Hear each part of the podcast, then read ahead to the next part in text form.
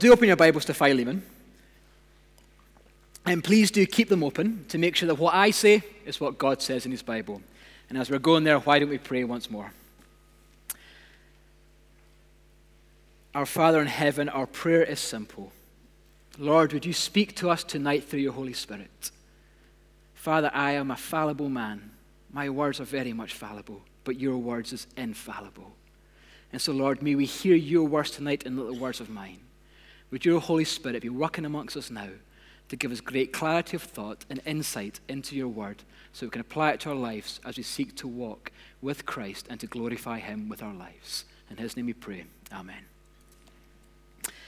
Well, tonight we are starting our mini series looking at what we're calling the one book wonders. Um, week after Easter, we're going to be doing 2nd and 3rd John, but tonight we're going to come to Philemon. Now, these one book wonders are just one page wonders. They're very, very short. But these short books pack a big punch. You see, this letter of Philemon was written by the Apostle Paul to his dear friend, you guessed it, Philemon, or Philemon. Now, this is a letter that a lot of people forget exists. It often gets overlooked. And that's a real shame because while this may be the shortest of Paul's letter in the New Testament, it is a rather remarkable letter. It is remarkable for what it doesn't include. There are no doctrinal statements. There is no quotations of Scripture. Paul does not even pull rank as an apostle. And Paul does not mention Jesus' death or resurrection. It's the only letter that Paul never does this. Instead, what we have, have is a very warm, heartfelt, pastoral letter to a very dear friend. And the most remarkable thing about this letter is not what's not in there, but what is in there. You see, this may be a short letter, but this packs a big punch. This is an explosive letter, as hopefully we're going to see. See, this letter points us to the life transforming power that we find in Jesus Christ. And this letter points us to not only this life transforming power, but how that then works out in our actions towards one another. Let me begin by asking you this Who is Philemon addressed to? Have a look, verse 1. Who's Philemon addressed to? It's addressed to Philemon, yes. It says name above the door, as it were, but who else is it addressed to? Verse 2 is addressed to Apphia, our sister. She was probably Philemon's wife. It's addressed to Archippus, our fellow soldier. Some say this was Philemon's son, we're not entirely sure. And it's addressed to the church that meets in your home. In other words, this is a very personal letter in a very corporate context. This is not a private letter to a friend. This is a public letter to a family, a family of God to the church. You see, we live in a fallen world. We live in a world where relationships are hard. We live in a world where sometimes it's hard to share in fellowship with someone else who has wronged us. We live in a world when it's hard to share fellowship with one another when we have wronged them. Yet the Bible teaches us that if we are Christians, if we're followers of Jesus, if we love Him, we must also love one another. Jesus says in John 13, By this everyone will know that you are my disciples, if you love one another. Well, let me ask you another question. How can we love someone, as Christ calls us to do, when that person has seriously wronged us? How can we expect our brothers and sisters to love us when we have wronged them? Well, hopefully, by God's grace and by God's word, we're going to learn the answer to that by studying Philemon together. Now, let me quickly give you the backstory of Philemon. Okay, uh, Paul is writing to his friend Philemon, and Paul and Philemon first met in Ephesus when Paul was setting up a church there. And Paul led Philemon to Christ under his ministry. Later, when the Colossian church was set up, uh, Philemon went there and he became a leader of that church, and the church, part of the church met in his home. Philemon is also a slave owner. And one of his slaves is rather ironically named Onesimus. Does anyone know what Onesimus means? Your footnote will tell you Onesimus actually means useful. Well, Onesimus was anything but useful. In fact, he was downright useless. And one day, Philemon and Onesimus have some sort of conflict. We're not entirely sure what happens. But Onesimus becomes even more useless by running away. And he helps himself to a nice wad of cash on his way out. Now, what happens next, we're not entirely sure. But somehow, Onesimus ends up in Rome. And he meets the Apostle Paul, who's been held in prison. And there, Paul shares with them the good news of Jesus Christ. And lo and behold, Onesimus becomes a Christian under the ministry of Paul. And then Onesimus becomes an assistant of Paul while he's in prison. But now Paul's faced with a difficult situation because he's now got Onesimus next to him who's helping him out in prison. He's become a Christian. But he knows that Onesimus has wronged Philemon. And as an outworking of Onesimus' newfound faith, he has to go to Philemon to beg for his forgiveness for having wronged him. Well, you can imagine Onesimus' face when Paul suggests this to him. Are you going to send me back to Philemon? I ran away from him. I'm going to get beaten if I go back there. I know the punishment that happens to runaway slaves when I go back to my master. And Paul says, nah, it's okay, it's okay. I'll write you a letter and it'll be fine. I know Philemon. He's my dear friend. I'll write a letter and I'll commend you to him.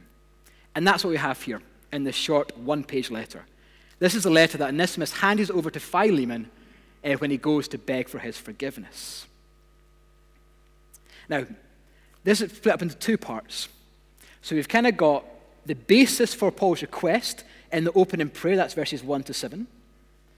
And then we have the actual request itself, kind of going from verse 8 uh, all the way down to verse 21. And then we've got final greetings at the end there, 21 to 25. Now, as I was saying, Paul set this letter into a very corporate context. It's not a private letter to a friend, it's a public letter to a household. And keep bearing that in mind as we go along here. Because let's look at the prayer that Paul opens with in Philemon. Come with me to verse 4. Paul says this I always thank God, thank my God as I remember you in my prayers. Because, here's why, I hear about your love for all his holy people and your faith in the Lord Jesus. Paul gives thanks to God for Philemon because he loves God's people and because he has faith in Christ Jesus. In other words, Paul gives thanks to God for Philemon because he loves God and he loves God's people, the marks of a Christian. And this love fills Paul with great joy and encouragement because Philemon is the kind of guy you want to have in your church. Come with me to verse 7. Your love, this love he has, has given me great joy and encouragement. Encouragement, why? Because your brother have refreshed the hearts of the Lord's people. Philemon is a refresher of people. Uh, this word refresher is a military term. It kind of applies to when an army takes a break after marching all day long.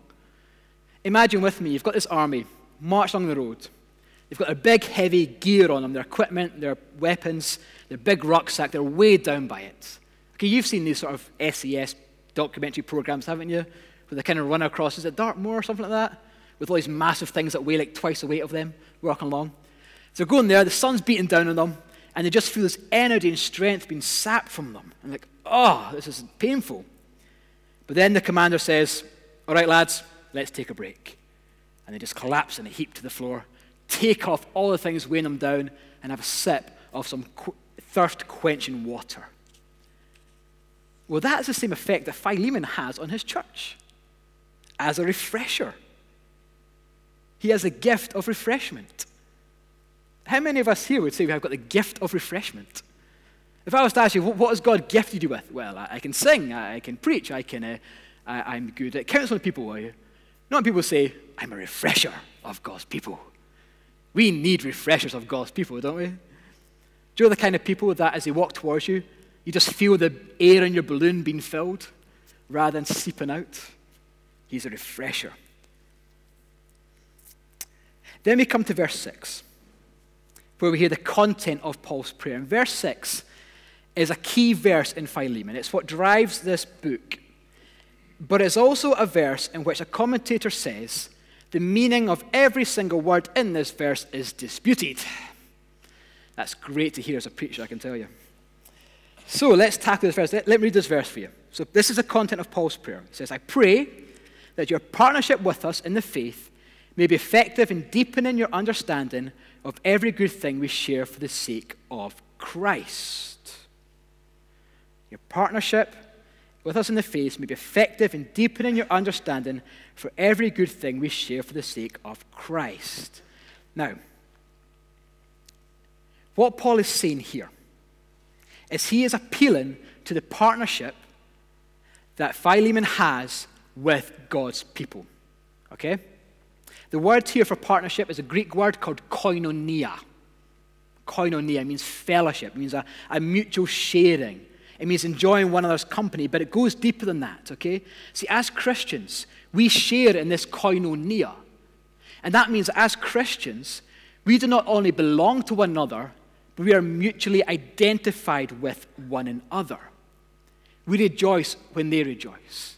We mourn when they mourn. That kind of. We are united together as one body. We're all bound together in a way that makes individualism look shallow and petty. And we have this partnership, this koinonia in the faith. That is the faith in Jesus Christ. And Paul's prayer is that this partnership might be effective in deepening Philemon's understanding of every good thing uh, we share for the sake of Christ. In other words, Paul's prayer is that his partnership with those around him, his fellowship, his koinonia, would help his understanding of what God is doing amongst his people. Every good thing, I think, applies to Ephesians chapter 1, where we hear of the big plan that God has for the world, that he is bringing all things under heaven and earth, he's uniting them together under Christ. That is God's big plan. Unite all things under Christ. And this is what Paul's referring to here with every good thing.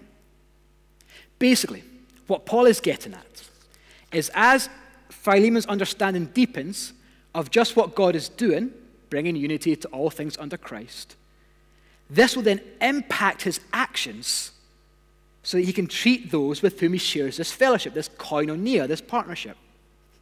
Paul is praying that Philemon's knowledge doesn't just stay in his head, but comes out in his actions.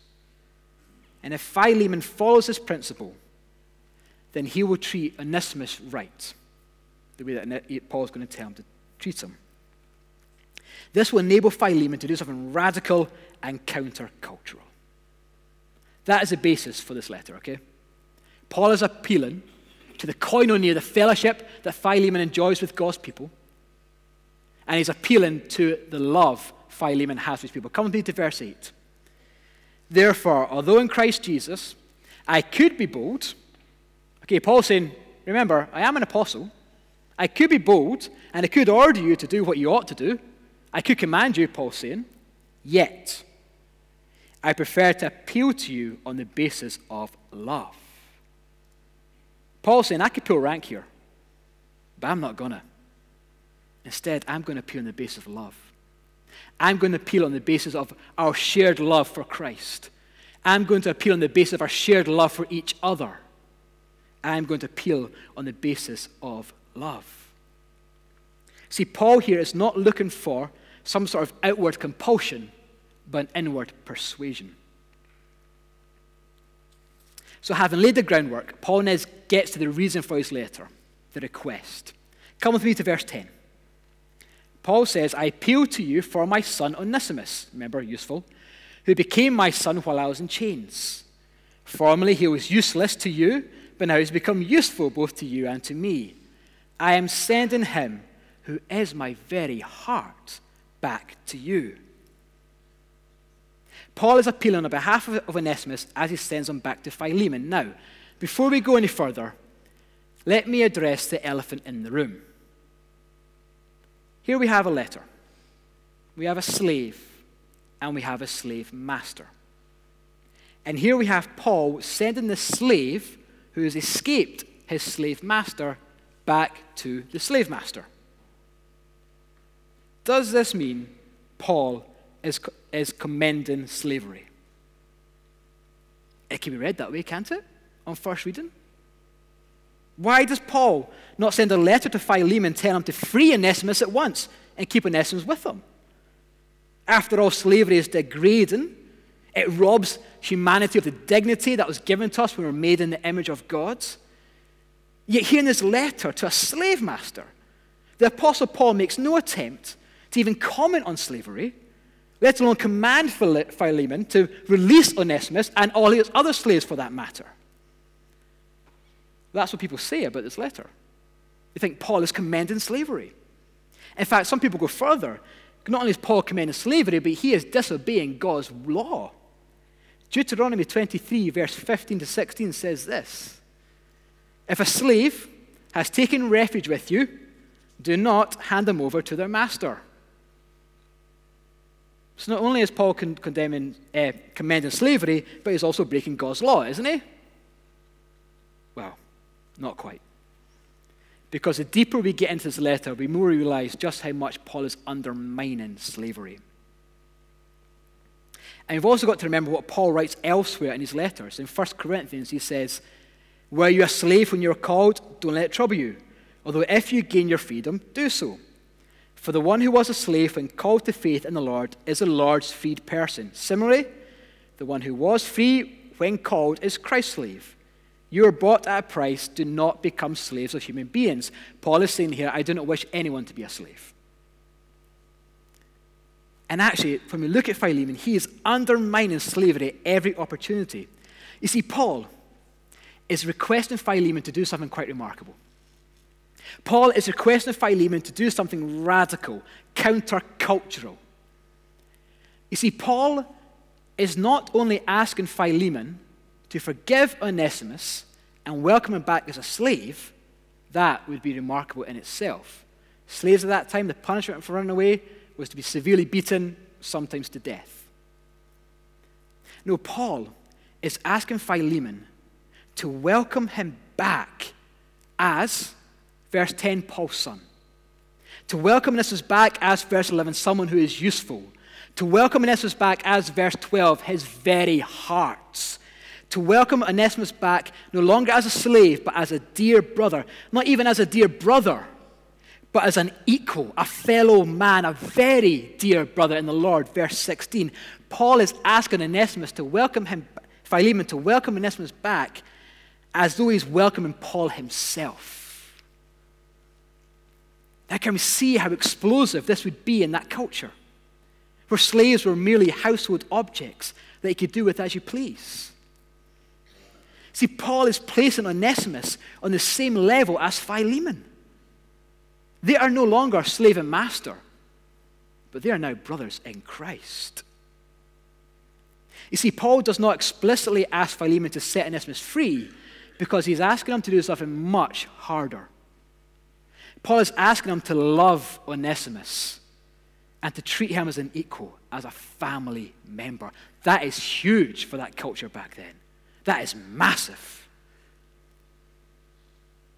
The upshot of all this is that without explicitly prohibiting slavery, Paul is demonstrating how slavery is incompatible with the way the gospel works in people's lives. The two just simply do not fit together. Now, can you imagine what Philemon was thinking when he's reading this letter? And Paul describes this useless slave as his son as useful as his very heart, as a dear brother. Imagine what the church thought when they read this letter as well. Really? Onesimus? You mean him? You mean, you mean useless over here? He's become your son? He's, he's now your very heart? He's our dear brother? Really? Paul, have you got the right guy here? And Paul says, Yes. And let me tell you why. He is my son. He is my very heart. He is your dear brother because of the life transforming power of the gospel. You see, when Onesimus came to Paul, he was a useless, thieving, runaway slave. But then Paul had the privilege of sharing with him the good news of our Lord and Savior Jesus Christ. And Onesimus repented of his sins and he believed in the name of Jesus, and his life who he is was transformed forever. He is no longer a useless, rebellious slave, but he is now a useful brother in Christ through the saving and transforming grace of God. And because of this life transforming power, the relationship has now been changed between Onesimus and Philemon. They can now welcome him back, not as a slave, but as their brother. Onesimus has been transformed into the family of God, therefore, there to welcome him into the family of God. This is quite powerful stuff. This amazing transformation. And Paul goes further than that. Paul says, I know Onesimus has wronged you, and I know there is a cost to pay for wronging you. But come with me to verse 18. If he has done you any wrong or owes you anything, charge it to me. Paul is saying, put his wrongdoing on me. Put the cost of him on me. I will take his punishment. Charge it to my account. You see, what Paul is doing here is he is mirroring Christ. You see, the reason Paul doesn't mention Jesus' death or resurrection in his letter is because he is acting it out. Paul is telling Philemon to put Onesimus' wrongdoing on me, charge his debt to me, so that you both can be reconciled. So that you both can experience this koinonia, this fellowship, this mutual participation with one another. And that, brothers and sisters, is exactly what Jesus does for us. See, when Jesus went to that cross, he took our wrongdoing upon himself. He took our sin upon himself and he died on that cross to pay the penalty for our sin. So that we can be reconciled to God. You see, before we can begin to be reconciled to one another, we must first be reconciled to God. Because the truth is, before Christ, we were all Onesimus. The truth is, before Christ, we were all useless. The truth is, before Christ, we were all rebellious runaways. Paul reminds Philemon of this in verse 19. When he says, I, Paul, in my own hand, I will pay it back, not to mention that you owe me your very self. What Paul is getting at here? Well, Paul is reminding him of the time that his life was transformed under Paul's ministry. He's reminded of the time that Philemon once was Onesimus, when he was useless, a rebellious runaway, when he was deserving of the punishment of his sins, when he felt ashamed, worthless, and unloved. But Jesus Christ came to Philemon and transformed his life and brought him into the family of God, into this koinonia, this fellowship, this mutual participation. And, brothers and sisters, for those of us who are in Christ, that is the exact same for each one of us. We are, or we used to be, all runaways. Not runaways from an earthly master, but runaways from God. See, we were once useless, we were rebellious, we deserved the punishment for our sins. And we feared of returning home to our master God because we were ashamed we felt worthless and we felt unloved. But then in stepped a, then stepped in a substitute, one willing to take for us all the punishment we deserved, Jesus Christ, the Son of God, who took on flesh, paid the penalty we were due at the cross, wiped our slate clean, clothed us with his righteousness, and allowed us to return home to our Father without fear, but with full acceptance. We were transformed by Christ we were brought into the family of God. 1 John 3 says this See what great love the Father has lavished on us, that we should be called children of God, and that is what we are.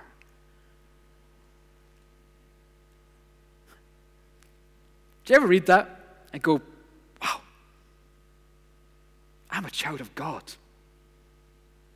The great Almighty Maker of heaven and earth, I am His child. He loves me because of Christ. My life has been transformed because of Christ. So I'm now part of God's family. Why is that important to remember? Because the next time someone wrongs you and comes to you seeking forgiveness, remember just how great a debt that you have been forgiven. See, because we've been reconciled to God through Christ, we must also be reconciled to one another. It's an unavoidable outworking of the gospel. It is a gospel in action, as we see here. So when that person comes to you asking for forgiveness, you can go, Do you know what? I've been forgiven of so much. And you have wronged me so little in comparison that, of course, I can forgive you. Of course, we can be reconciled to one another because I have been reconciled to God. Can we see how the gospel impacts our thinking and therefore our actions? It's an example of a practical outworking of our faith in Jesus Christ. And not only do we, and uh, we're all Onesimus and we're also all Philemons as well. And we need the gospel in both situations. You see, we need Christ in both situations. Do you notice how this uh, letter starts and finishes? The bookends of grace, as I've called it. Come with me to verse 3. Paul says, Grace and peace to you from God our Father and our Lord Jesus Christ. Then down to verse 25. The grace of the Lord Jesus Christ be with your spirits. Now, when it comes to reading Paul's letter, we often glance over the openings and closings of Paul's letter. Like, okay, Paul's writing to some church, this person, he says a nice wee blessing, that's so lovely. And then at the end of the letter, everyone says hi, and he says, no, nice wee blessing, how nice. But we must be careful that our familiarity does not blind us from the significance and the importance of these greetings. See, these are not token words for Paul, these are heartfelt and meaningful. You see, Paul has asked Philemon to do an incredible thing. Paul has asked Philemon to do something that is not natural, that is countercultural, that is so explosive that it's going to require superhuman strength for him to do it. Paul has asked Philemon to accept Onesimus back into his household as a dearly loved brother. And Paul knows that is a hard thing to do. Come with me again to the final greetings. Come with me to verse uh, 23. Epaphras, my fellow prisoner in Christ Jesus, sends you greetings, as do Mark. Aristarchus, Demas, Luke, my fellow workers. Now, Mark is otherwise known as John Mark. And if you know the story of Paul, if you know Acts, you know this is a John Mark who had abandoned Paul when they were in ministry together. This is the same John Mark who caused such a sharp disagreement between Paul and another worker, Barnabas, that caused them to split up and go their separate ways. And yet we come back here and read Mark's name the guy who had abandoned Paul. And how does he describe him? My fellow worker. Paul knows what it's like to be wronged. Paul knows what it's like to be abandoned, but Paul also knows what it's like to be reconciled. It's mentioned there in that title greeting there. And Paul knows that what it takes to be reconciled to one another is nothing else than the grace that comes from God that is found in the Lord Jesus Christ. You see, it's only through the grace of God that we can find peace with God and with one another. You see, brothers and sisters, if we've been wronged, then we need to lean on our Savior to find the means by which we can be reconciled to that person. We need to be reminded of the debt that we have been forgiven so we can extend that hand of forgiveness to others to show that grace and peace to others.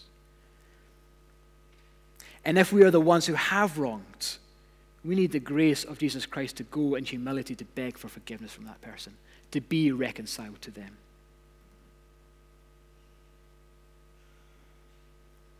We are all recipients of God's grace, and therefore are brought into koinonia with one another, fellowship with one another.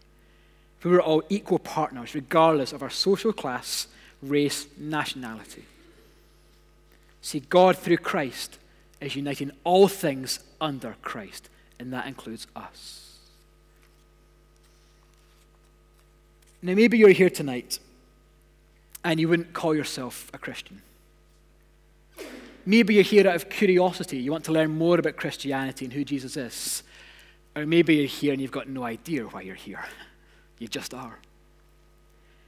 Well, I hope that tonight you have caught a glimpse of the life transforming power of the gospel. The power that transforms us from being useless to useful, from being runaways to being dearly loved brothers and sisters. I hope you see that. Because if you've yet to put your faith and trust in Jesus, then let me tell you that it's only Jesus that's going to transform your life. It's only in Jesus that you'll find this grace and peace. It's only in Jesus that you can be reconciled to God and then reconciled to one another. Maybe you're not quite convinced yet. Well, can I encourage you to come back next Sunday morning? Next Sunday morning, it's going to be Easter, and we're going to be baptizing some people here. And they're going to be sharing their stories of how their lives was transformed, just like Onesimus, just like Philemon, and just like everyone other Christian in this room today. Why don't you come back then and hear their stories and see 21st century examples of how the gospel is at work today, transforming people's lives?